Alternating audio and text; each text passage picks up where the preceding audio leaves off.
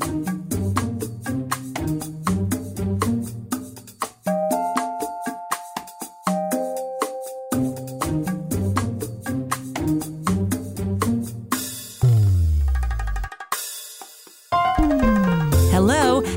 welcome to the Gifted Life Podcast, where we have conversations about organ, tissue, and eye donation and transplantation. You can always find us at thegiftedlife.org. Tell your friends.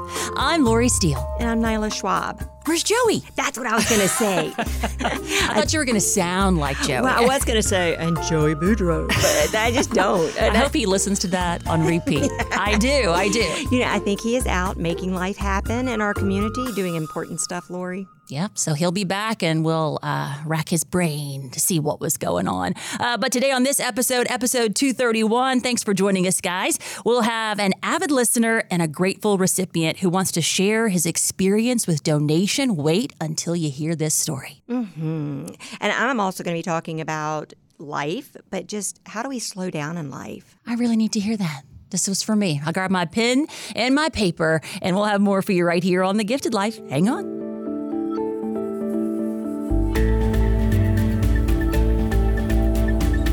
Here on the Gifted Life podcast, we are excited to introduce you to our newest friend, Tony Lucero. Hey, Tony. Hi, how are y'all? Good. How are you? Uh, doing good. I've been blessed. yeah, we can't wait to to dive into your story. Tony is a, a, grateful recipient. But if we could start off, like, how did you find us, Tony? Actually, I, uh, after I uh, reached out to my donor, um, I, I, received a letter, and uh, the the letter said "Lope" on it, and then I just started kind of you know looking around. I was waiting to hear back from them. Uh, it took them a while to kind of you know call me back, and uh, and I just started. I got on your website, so I posted my story there first, and then I was like, well, "What is this podcast?" And then I, I wish I would have found your podcast a lot sooner, to be honest with you guys, because it it uh it, it's helped me heal, believe it or not. Oh, we thank you for for sharing that. We we are making so many new friends from uh, across the country, across the world, um, just from doing this podcast. It's something that we started um, just to kind of share best practices and and try to make life happen. So, uh, thank you for sharing that thank you for for googling for finding us for reaching out and then for joining us here today that's that's kind of special tony so we thank you Yes, ma'am. No, and thank Libby. She's the one that I was going to say was really, really sweet when I met her. So I work with Libby, and when you said that, we you, all love Libby. Yeah, oh man, oh, when she you, connects everyone.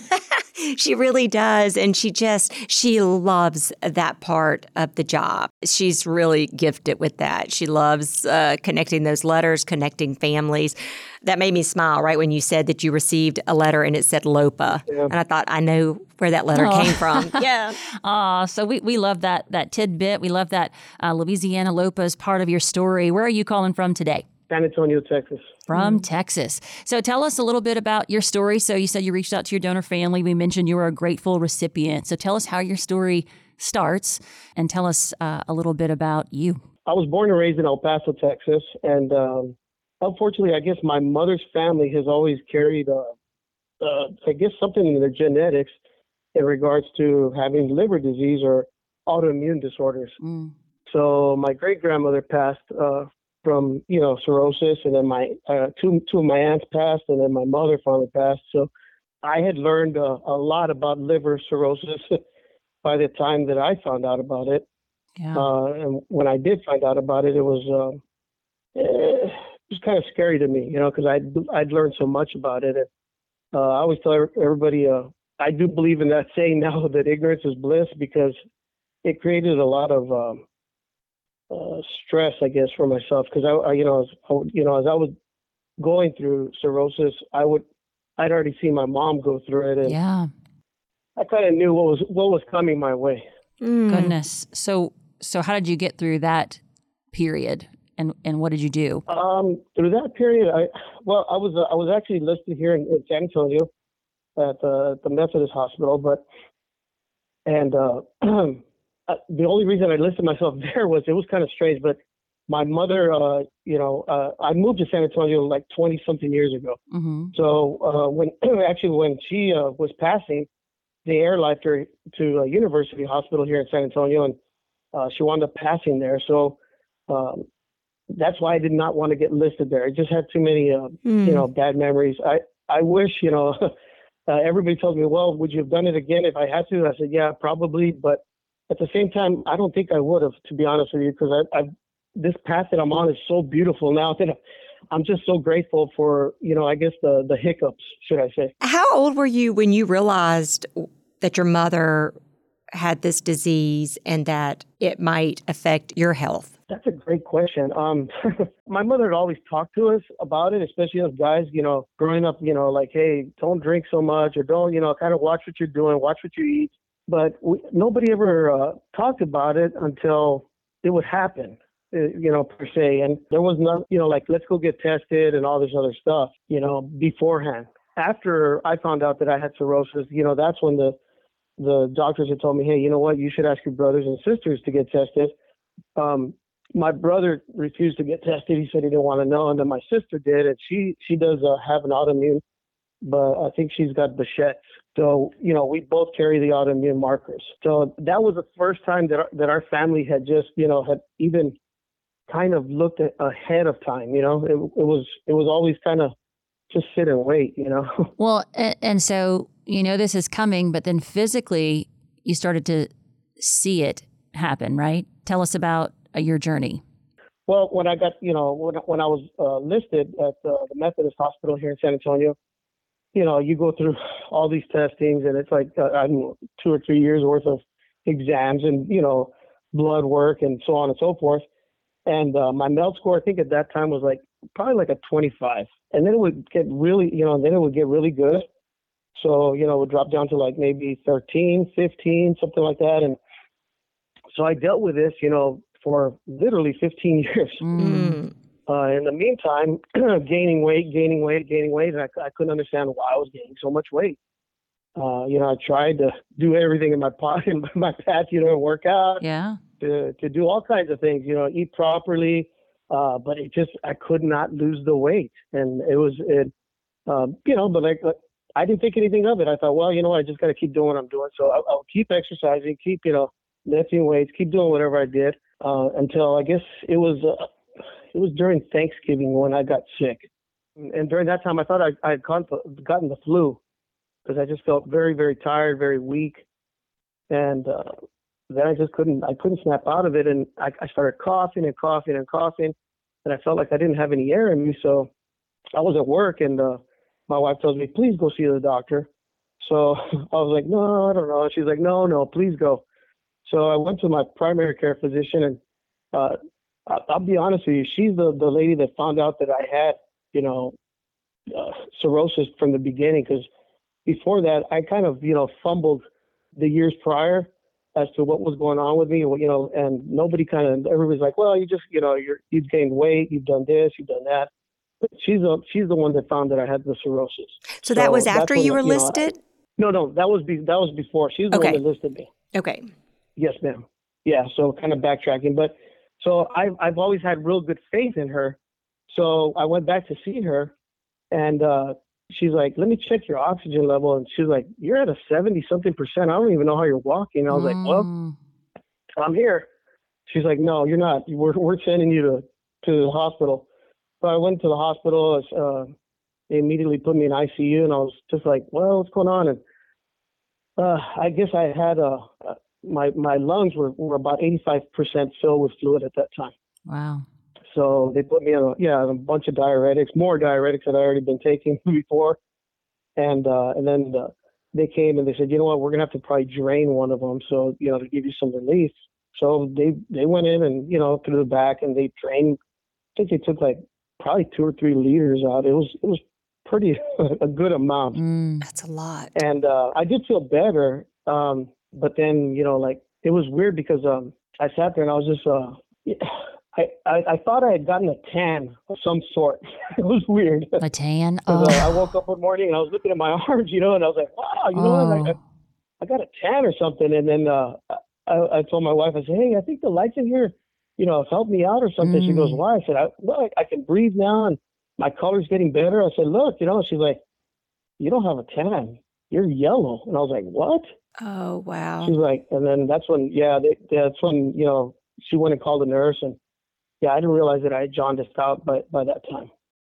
So how are you taking all of this news these realizations? Like, how, how were Yes, you ma'am. dealing yeah, with that? That's the yeah. That's the the, the you know. I, uh, of course, you know my anxiety starts you know growing, and I'm like, oh no, you know, like here we go. I was like, please, you know, please God help me. So they were waiting. Uh, I guess they they sent me after that part. Uh, they had uh, an oncologist look at me, and uh, they were you know running some some tests, and and he says, no, we can't work on you. And I was like, well, what are you talking about? And he's like, well, you have a, a thing called amyloidosis. And I told him, I don't understand what that is. He says, well, it's a folding of the proteins that, you know, we can't work on you. Mm. And I was like, well, oh, like So where it does that leave you? Yeah. head, you know? Yeah, because I'm talking to an oncologist. So I was like, well, you know what? Where's my, you know, where's my hepatologist? I need to speak to them. So sure enough, they came in and um, they just said, yeah, we had a we had a meeting uh, between the team here, and we just, you know what, um, we're sorry, Mr. Lucero, and uh, like they told me, he says, get your finances in order and get close to God. And I and I like I sat there and I was like, what? But it, like I I I never believed like I would hear that. That's a lot. And uh, yeah, and um, And that's why you're sitting in a hospital yes, ma'am. and this is where people go for help. And so they're saying we can't do anything. That must have been we can't do anything. Yeah, yeah. It was just it was it was very surreal. So I sat there and uh, he says, um, "Let me call your wife." And I was like, "Yeah, please." So uh, my my wife and my uh, my dad flew in from El Paso, and he he had come up, and it was between uh you know my wife and my you know they had to repeat the news again. So that was by that time I just uh, I broke down. I just I sat there and I cried and I cried. I probably cried for about two hours straight, and um, I just uh, it just it was really really uh, it put me to you know like this is it you know it's just uh, and then I had to come to the rationalization that I was going to die. Mm. So um, that's uh, yeah that's something that I would never wish upon anybody. Mm. You know that that feeling and those those thoughts and all the the darkness that goes with it. But oh, that had to be so scary. And and I'm thinking that sometimes maybe our listeners might ask too, what was that like? I mean, how did you accept that there was nothing that they could do? I really didn't. Um, I, I I I sat there and I was just you know kind of bewildered. Mm. And um, that, and I'm glad you're asking me that because um, my wife sat there and she said, you know, she let me cry it out, and then she says, "Okay, are you done crying?" And I was like, "What are you talking about?" You know, like I thought she was being very, you know, you know, rash with me. And, and she says, "Look, since I've met you, you have never quit anything that you believe in." She says, "So you're not going to quit now." And uh, I told her, "What are you talking about?" I said, "Didn't you hear these guys what they just told me?" And she's like, "No." She says, "That's what they said." you know, and and uh, she's like, "There's always somebody else." So she uh, she started talking to the nurse there, and uh, the nurse told her, "Yeah, you know what? There's there's uh, two possibilities for him. He can either go to Dallas or to Houston." And I told her, I said, "You know what? You're right." By that time, I was uh, I sat there and I I pondered it and thought about it, and I I thought, you know what? She's absolutely right. You know what? Um, that's one thing that my mom always taught me. You know, and like we were saying about you know, I learned from my mother, I guess, through her illness that never to give up. You know, to always push and to always, um, you know, she she didn't quit there in El Paso. She came, you know, got listed in San Antonio and got air life in San Antonio. So I thought, you know what, you know, this is this is a sign. She's right. You know what? And I told my wife, you know what, let's let's go to Houston. And she's like, well, why do you want to go to Houston? I told her, well, my my son's a firefighter there in Katy. And I told her, I said, look, if I die, you know, my dad and yourself, you know, you have support. And um, at least, you know, you guys can stay there with him, you know, while I'm in the hospital or whatever they're going to do do to me. So she says, all right, let's go. And uh, that was a process. So I'm loving your wife, number one. So yes, let's keep keep listening Yeah. to her. And then I'm also Yeah. thinking as you're talking, like we appreciate you being raw and real, um, because you you experienced that, you survived that, and it sounds like you're you're thriving, and you're thriving because of a gift. So if you can transition to that part of your story to where things really start to turn around and how that helped you heal as well. Yes, ma'am. Yeah, and uh, you're absolutely right. Uh, well, when I got to Houston, um, it was just a totally different world. You know, like um, they started working on me like you know like they came in right away. It was like a, it was a team of, of doctors that came in and they you know they basically told me they're like look we're going to find out what's going on with the amyloidosis first. And uh, in the meantime we're going to start running tests on you because we don't know you from Adam. And and I was like okay. They're like you know all the testing that you've done in the last you know whatever years? And I was like yeah. They're like we're going to put you through all of them and I was like oh god all over again. But I you know and that actually gave me more of a I thought, okay, I know what what to expect. So, um, and they like they told me, we don't know if you'll make it through it because you're really sick. And I said, okay, but I didn't feel sick. That was the, you know, like uh, I felt exhausted, but I didn't feel like, you know, uh, I didn't feel that sick. So they started putting me through tests and testing and testing and testing and testing. And um, the the the the other oncologist came in and he says, you know what, we did find the amyloidosis, but it's in your stomach, sir. And he says, and to be honest with you, we don't study stomachs. Mm. I was like, so there's nowhere else? He's like, it's nowhere else in your body. And he says, so I'm giving you the green light. And I was like, oh my God. And that was like the, the beginning. That was the beginning of, you know, at first it was like these guys worked on me for, I mean, I had run all my tests for three, four days and literally 24 hours around. I mean, I was exhausted. I had never had so many, you know, blood work and scans and exams. I mean, it was hour after hour after hour in three or four days worth.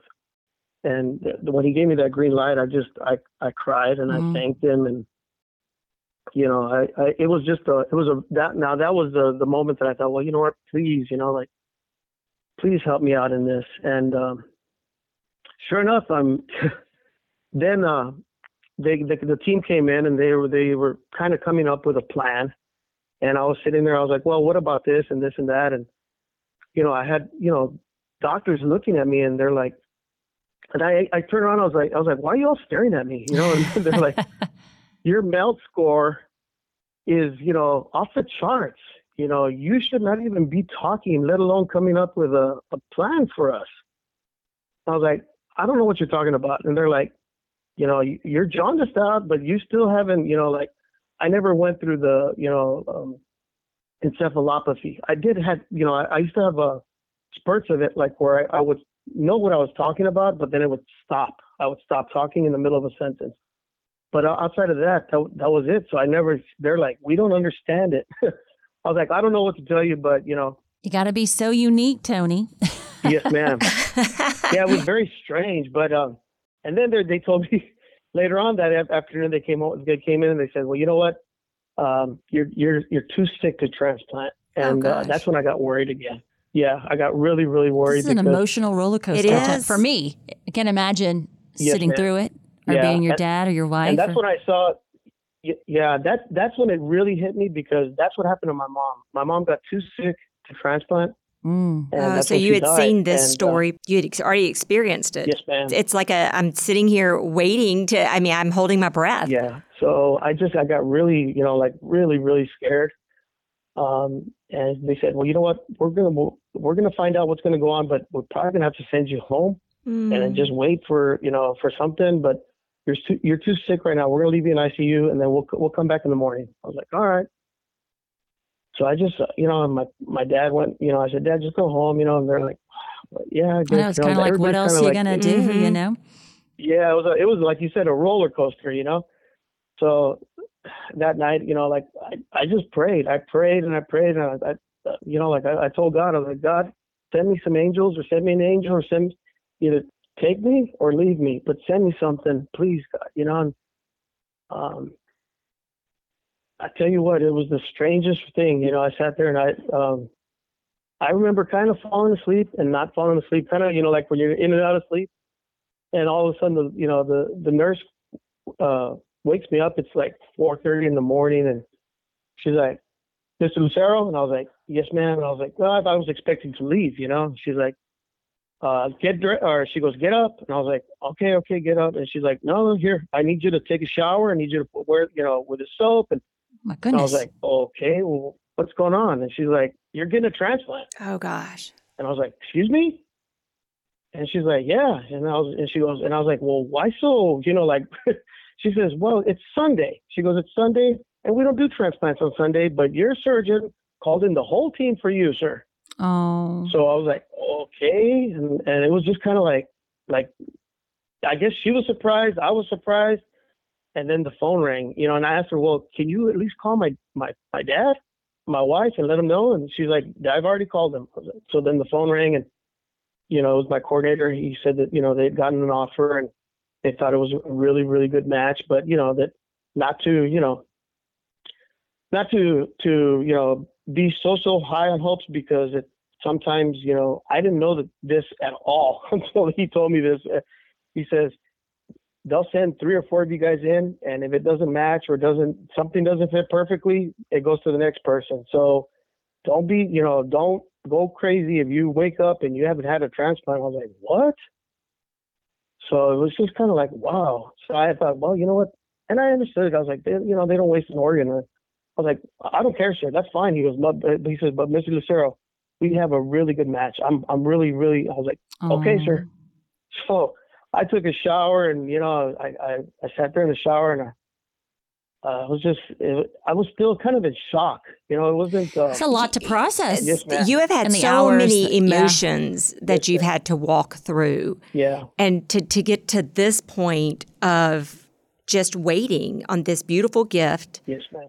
That you don't know if it's if it's going to work or not. So when you went to the into the OR, you were ready.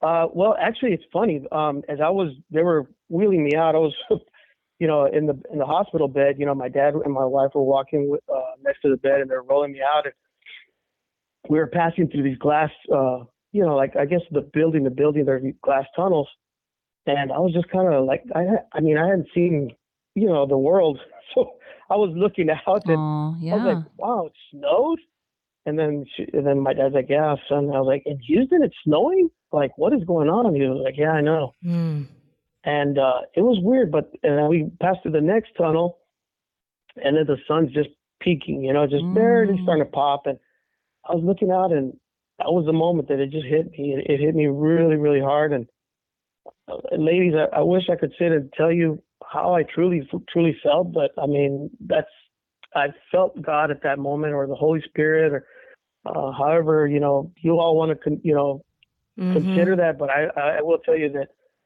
um, it was it was like surreal. I mean, I just know that everything froze. Mm-hmm. Mm. It froze. I was peaceful. I was warm. I was I was just like um, in this kind of oblivious moment, you know. And uh, I got pulled out of it because the the nurse, she's like, Mr. Lucero, and she grabbed my arm, and I was like, yes, and she's like, we gotta go. And uh, I was like, oh, okay, I'm sorry, I'm sorry. And uh, I turned around and I told my dad, and I said, Dad. And he goes, Yeah. And I said, Dad, listen to me.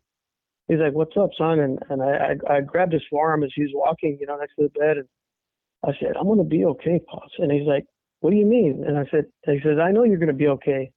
And then I and you know, like I, I saw his eyes and I saw him scared, you know, and uh, it's the worst thing to see a child to see his father yes. scared, you know. And, yes. And I just told him, I said, Dad, I'm going to be okay, whether I stay or whether I go. I'm going to be okay. Oh. Like, and he just sat there and looked at me, and I was like, I'm going to be okay, Dad. And uh, and it was weird, but and at you that were, moment, yeah. I, yeah, I had no more anxieties. I had no more uh, nothing, like nothing.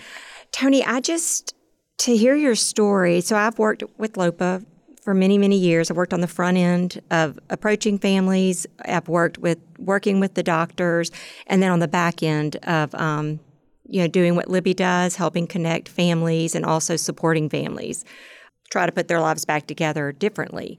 And so, as you told your story, it what struck me are is that your gratitude and your emotions, the ups, the downs, the struggles, the the family that was involved, that you know, what you learned from your mother that helped continue your journey through such a difficult time in life. And so many people when they hit these hard places can want to stay there or not move forward, but you didn't. And you kept moving forward and now you carry this gift that is so beautiful and special and you get to to live that life moving forward. But if every doctor, every every family thinking about donation hears the struggles that goes on the other side of someone waiting that is why I think families say yes. They want to help someone, help someone who has spent a lifetime struggling to find this gift and to be so grateful that they received this gift. I just cannot thank you enough um, for sharing. You know, and you can't, like you said, I can't describe it to you. you, you it's you can't tell your whole story in such a short episode, but it is so beautiful and so powerful.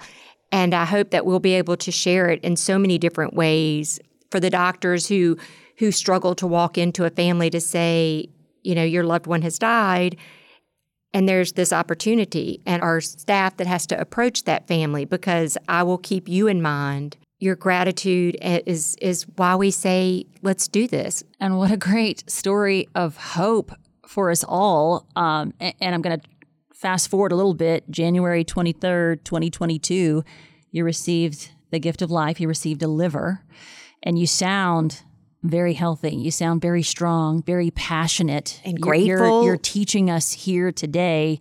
So, from where you started and those emotions to where you are now, how are you feeling, and how do you feel about that anonymous donor who gave you the gift of life? Ma'am, I, I, I can't explain it to you. I mean, I just I, tell, I will tell you this much: gratitude is is all I carry nowadays.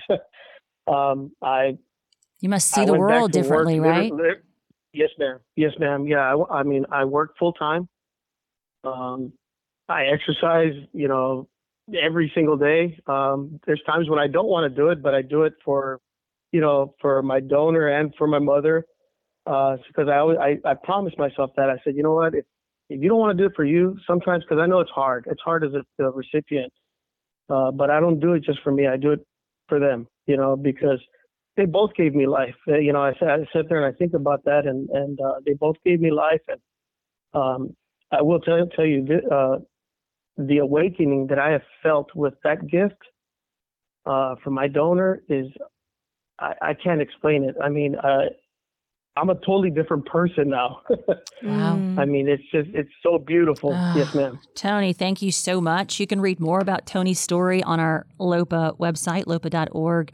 Um, just type in his name, Tony, L U C E R O. It has been a pleasure to learn from you, uh, to talk to you today, to understand your story. And man, we're so glad you found the podcast and that you reached out because just think of the people that you'll help just by sharing your story pretty powerful stuff. Oh, I'm giving, I'm sending you an air hug, Tony. I just, your story's been very moving. Thank you, ladies.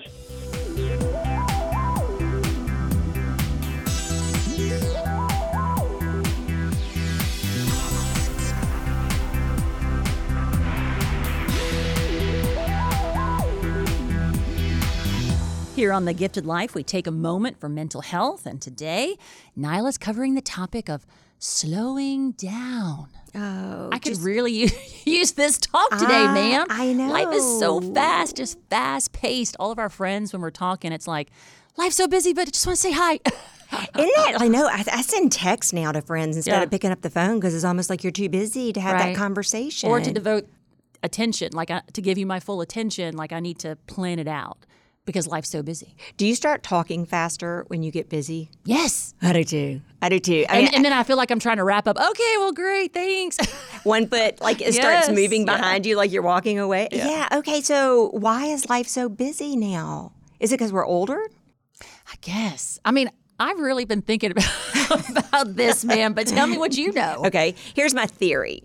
Um, and and and I'm, I'm I listened to somebody else talk about this theory, so I'm going to say I agree with someone else's theory. Mm-hmm. But like we had COVID and everything slowed down. Yeah, I like that. Right, but now we've gone back to life, but we're still not taking into account all the new technology we have, all the capability of 24 7. Really, some amazing things came out with communication during COVID, but we're not accounting for travel time now that it mm-hmm. takes to mm-hmm. get from home to work. Mm-hmm. So we can do so much from our home now but if you've got to travel to work and your kids are back in activities and all this other life is going on outside of what we we figured out how to do, mm-hmm. like that hasn't slowed down. So that's my theory that like post COVID, we're still trying to live the life before COVID, Mm-hmm, or we're trying to go back to that, but we want to hang on to what we created in during COVID. I don't know. Does that make sense? I think you're right. I'm going to give you an A plus. A plus, I'll take it. So, like, okay, But I think you're right. Like my friend and I have been talking about this, you know, through text because obviously we don't have time to pick up the phone. But she has four kids. Everybody's in four different directions. They both work. Same on our end, and we still haven't done Christmas from like last year. Like, but Yeah. we haven't gotten a chance to get together. We don't live in the same city, so it's just hard. And we're like, what is happening? And we're just in that season of life. I don't think it is. I really don't because my my teenager is like, "Oh, mom, it's so fast. Everything's so fast." But you know, everything's fast for people working. For if you're a stay-home mom, if you're elderly, whatever it is, life seems to be faster. Okay, so what do you do about it? Mm-hmm. And it, it Oh, I thought you were asking me. I was like, Nyla, I'm asking you. well, you know, I think we have to be intentional. And in mental health, Mm-hmm. um, there's a spectrum. People will talk about, oh, on the spectrum. And so you're just kind of thinking, I think of it like a, I don't know, a tightrope. And then there's this balance or Mm-hmm. a swinging pendulum. And there's to the far right and to the far left, from one end to the other. But like life happens. Yeah. In the middle. So, how do you find that balance? And if we don't wake up intentional with what time that we have, then we miss the life that we're living right now. So, two ways to practice Okay. slowing down, mindful, trying to eat mindfully. Wait. okay, I don't know if you want to cut that or we'll just uh, keep We'll going. leave that in. But uh, tongue twister. So, being mindful about eating. Okay. So slowing down and really, and you've heard, That's where I make up my time, though, I, and me too. Eat in Like, the car. yes. ta- yeah. Drive Eat while you work. Yep. But stop and just slow down. But don't have the TV on. Don't have noise. Just slow down and say when I eat. So hopefully that's a few times during the day that you're going to practice being mindful. And then just practice being slow. Like a reset. Yeah. Yeah. Mm-hmm. And then when you drive, Okay. slow down. Have you ever gotten from point A to point B and you just you're thinking? I, I asked my daughter, it's like, when did that building go up? And she's like, Mom, it's been going up for a long.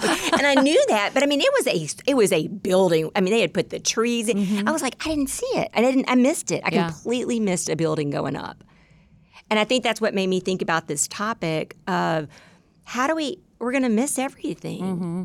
And I think, you know, you've heard the saying that life happens, you know, between birth and death. It's the dash of where and there's a poem and that's where our life happens. So we don't want to miss it. Mm-hmm.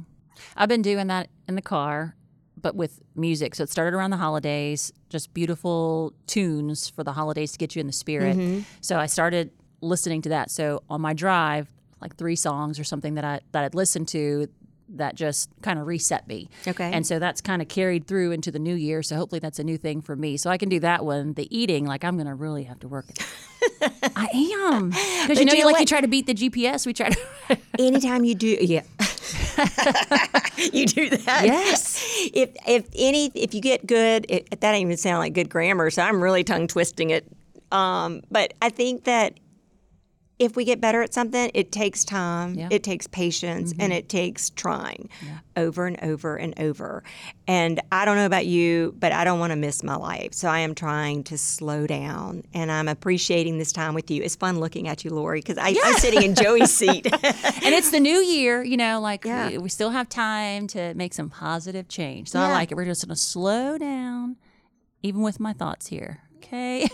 Maybe you have something you want us to cover here at The Gifted Life. All you have to do is email us info at thegiftedlife.org. In our question and answer segment today, Nyla, this has you written all over it. I love this question. How do I reach out to my donor's family to thank them for their loved one's gift of life? You help a lot of our families because people are just like, where do I start? What do I say? How do I how do I go forward? Yeah. And then you're there. Oh, I love when we have recipients reach out to us with this question. It's easy. You can call um, our family service department and we'll walk you through it. We'll help you with it. Or you can go to our website and we have all the information there. We even have um, sample letters on our website. tells you what to like um, where to mail that. Uh, it gives you suggestions on what you can talk about.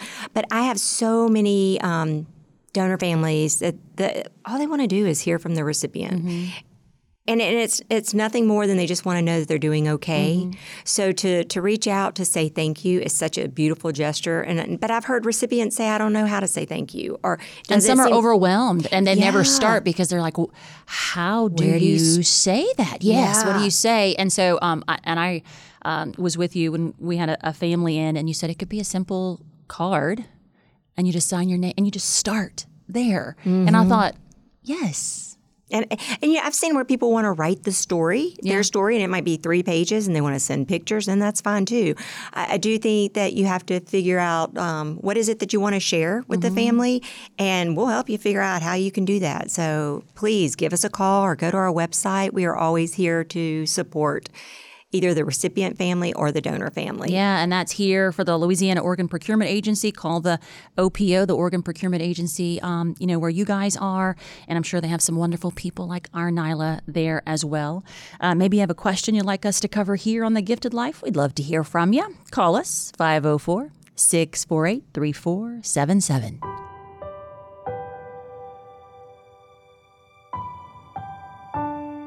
In every episode of The Gifted Life, we honor a hero. Today's hero, Brooke Richard. We learn about Brooke from her mother. The greatest stories ever told are most always about our children. So let me introduce you to my beautiful daughter, Brooke Alexandra Richard. Brooke was born on October 17, 1995 at 8:45 a.m., weighing in at 6 pounds and 1 ounces and 19 and a half inches long, and she was the most precious baby. Of course, all babies are precious, right? My girl loved to travel, sing, and make lots and lots of friends as she never met a stranger. Brooke was diagnosed with protein S deficiency when she was 16 years old, and neither of us could imagine the journey we would be in for. Doctor's appointments all the time, constant blood work, the dreaded medication, and checking Coumadin levels all the time. Brooke was a trooper and never let this stop her from enjoying life to the fullest. Sadly, on October 19th, 2022, after celebrating her 27th birthday, my daughter passed away due to a blood clot that traveled to her heart, which now brings me here to tell everyone about her and honor her for the amazing, wonderful young woman that she was. Rest in peace, my sweet angel. I love you with my whole heart. Until we meet again, MMM, comfy cozy, love mama. And now we pause and say thank you to Brooke for the gift of life.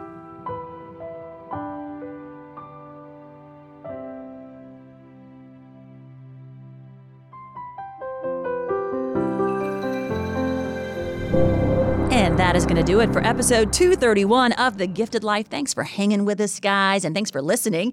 Remember, you can register as an organ, tissue, and eye donor anytime. Registerme.org. Inspiring conversation with Tony. Get you thinking, you know, just lots of positivity. Oh, I love hearing recipient stories. I love hearing donor family stories because, I mean, we just, it gives me hope. Mm-hmm. I, you see the world as a better place and I like that we found him through the podcast. Mm-hmm. We'd like to talk to you too, so uh, reach out to us, guys. The best place to find us is at our website, thegiftedlife.org. Listen there and find links to listen on Apple Podcasts, Google Podcasts, Spotify, iHeartRadio, Pandora, or wherever you listen to podcasts. And if you listen on Apple Podcasts, please leave us a five star rating. It really helps others find us. On social, you can like our page on Facebook, The Gifted Life Podcast. You can also follow us on Instagram at Gifted Life pod. Our ask is that you go out and do something you wouldn't normally do to help us make life happen. Thanks for listening.